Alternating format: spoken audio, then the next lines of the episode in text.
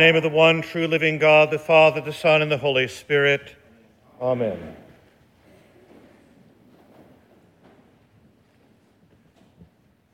God is always building communities.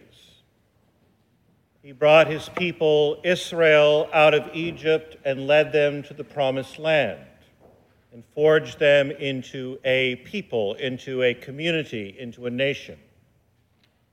God called Israel out of exile in Babylon and said, They will be my people, and I will be their God.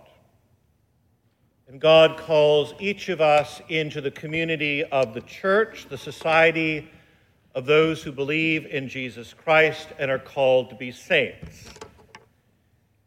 And to inspire and to encourage us, God gives us the example of those who are called saints, those who are known to us by name, the Hall of Famers, we might say, but also those quiet, unnamed saints who have no memorial who perished as though they had not lived.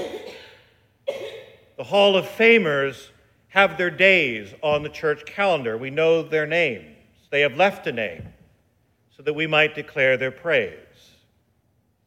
For the rest, those saints known to God alone, we have this feast of all saints, and next Sunday we shall remember the faithful departed, those who have died, but continue to grow in the knowledge, love, and service of God until they see Him as he is.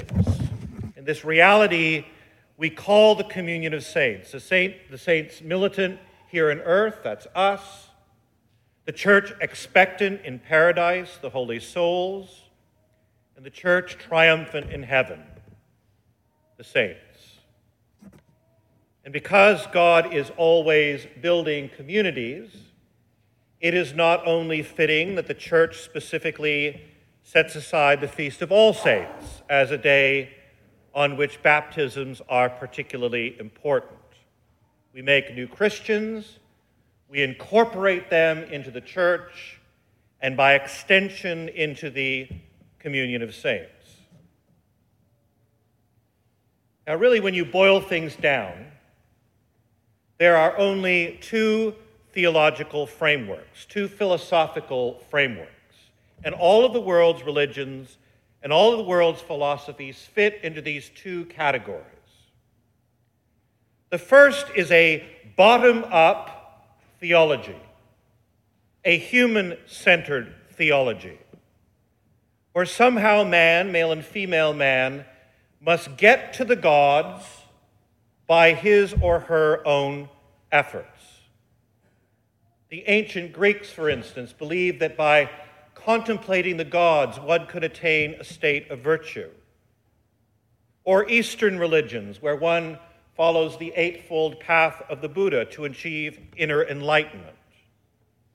It's the idea that underlies psychologism of self help books, where one can follow a carefully laid out plan of self improvement, self improvement, to achieve perfection or the do goodism of false Christianity that teaches one can earn one ways to salvation by works.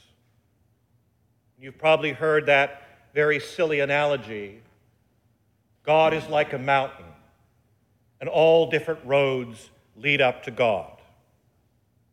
That assumes, of course, that we make the roads.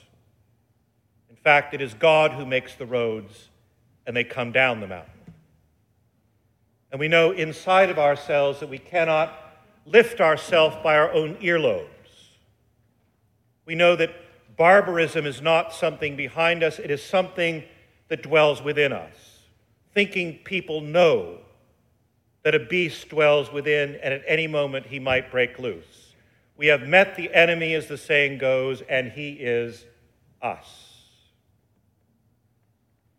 The second is a top down God centered theology, where somehow God stoops down to man. God takes the initiative and loves us first, and we respond to that love. At some point in the development of a child, for instance, the child becomes aware that his parents love him. It's not that the parents' love began when the child realizes this, but rather the love was there all along.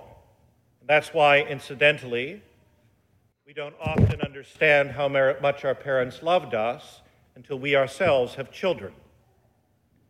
True religion is our response to God's initiative. And this top down, God centered theology is written into the created order. The created order is organized into a fourfold hierarchy. First, at the bottom, chemicals, then plants, then animals, and then human beings. God, of course, is not part of the created order, He is the creator of order, above, beyond, and distinct from His creation. Now, running through the created order, there is this law nothing ever mounts to a higher level of being unless the higher comes down to it. Chemicals, phosphates, so on. If they are to become living things, the plant must go down to them, must descend to them. And if the plant could talk, the plant would say, Unless you die to yourself, you cannot become part of my plant kingdom. And if you die to this lower existence, you will become living thing. And the plants, if they are to come up higher, the animal goes down to the plant and says, Unless you die to yourself, unless you are uprooted from the earth, unless you are ground by the teeth of wild beasts, you cannot be part of my animal kingdom. But if you surrender your lower existence, you will not only be a living thing, you will be a sentient thing. And the animal, if it is to be uplifted, man must come down and say to the animal, Be part of me, die to your lower existence, submit to the fire and the knife, and you will become a thinking, rational creature who can appreciate art and music and science and philosophy. We are all agreed, I think, that this is the way the created order works. But does it stop there? Do chemicals have a right to say, there's no life beyond me? Do plants have a right to say, there is no life above me? Do animals? Does man? There is a higher life above us, and that is God. And if we are to have that higher life, if we are to be lifted up, God in some way must come down to us.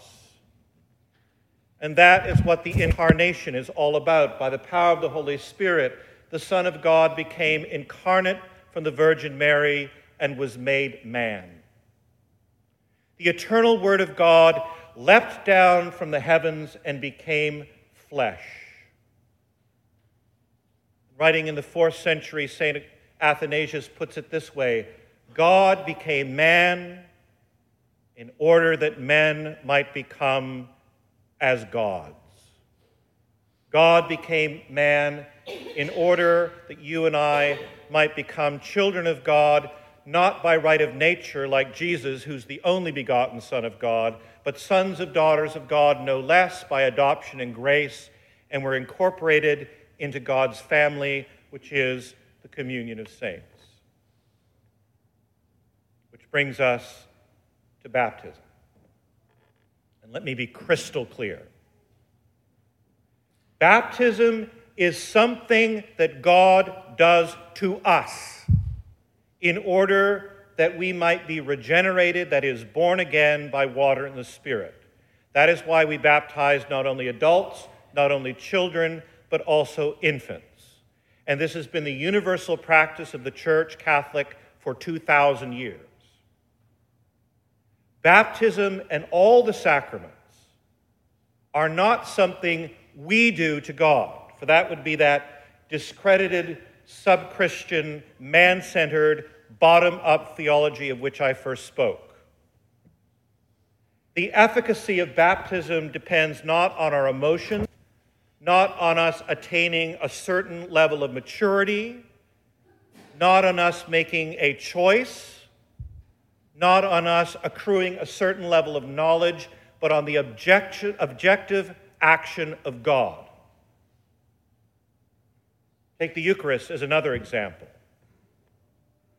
The Blessed Sacrament of the altar is the true body and blood of Christ, not because we feel it is so, but because God has objectively said it is so.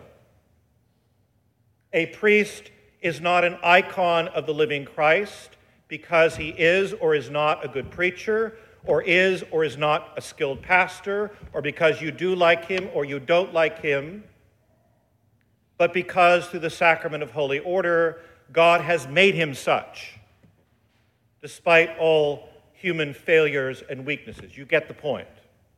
The sacraments are top down and God centered. God takes the initiative and we respond. And if we are to have that abundant life that Jesus promises us, if we are to be lifted up, God must come down. And it is through baptism that we are adopted as God's children. And I want you to listen very carefully to that prayer that sums up the baptismal rite. By water and the Holy Spirit, you have bestowed upon these your servants the forgiveness of sins and raised them to the new life of grace. Now, if you were to go out into the highways and byways of Texarkana after Mass today and select 100 people, Christians, mind you, and ask them how they are saved. Ask them about the mechanics of salvation. You're going to get a whole bunch of different answers. Some people would say when you invite Jesus into your heart, others might say when you accept Jesus as your personal Lord and Savior. But those answers are not sufficient, they are subjective, they are us centered. We need to say more we need to say that we are saved in, with, through, and by Jesus, by putting on Christ. What does it St. Paul says? For as many of you have been baptized into Christ, have put on Christ like a garment. Or to put it another way, we are saved by being put into Christ by baptism. What happens to him happens to us. In the waters of baptism, we are buried with Christ in his death. By it, we, and we are raised to new life and reborn by the Holy Spirit. This is the magnitude of this sacrament. God the Father reaches down and raises mere humans from the level of nature to the level of supernature adopting them as his sons and daughters, so that they will become the saints that God calls them to be. The hymn in Procession to the Font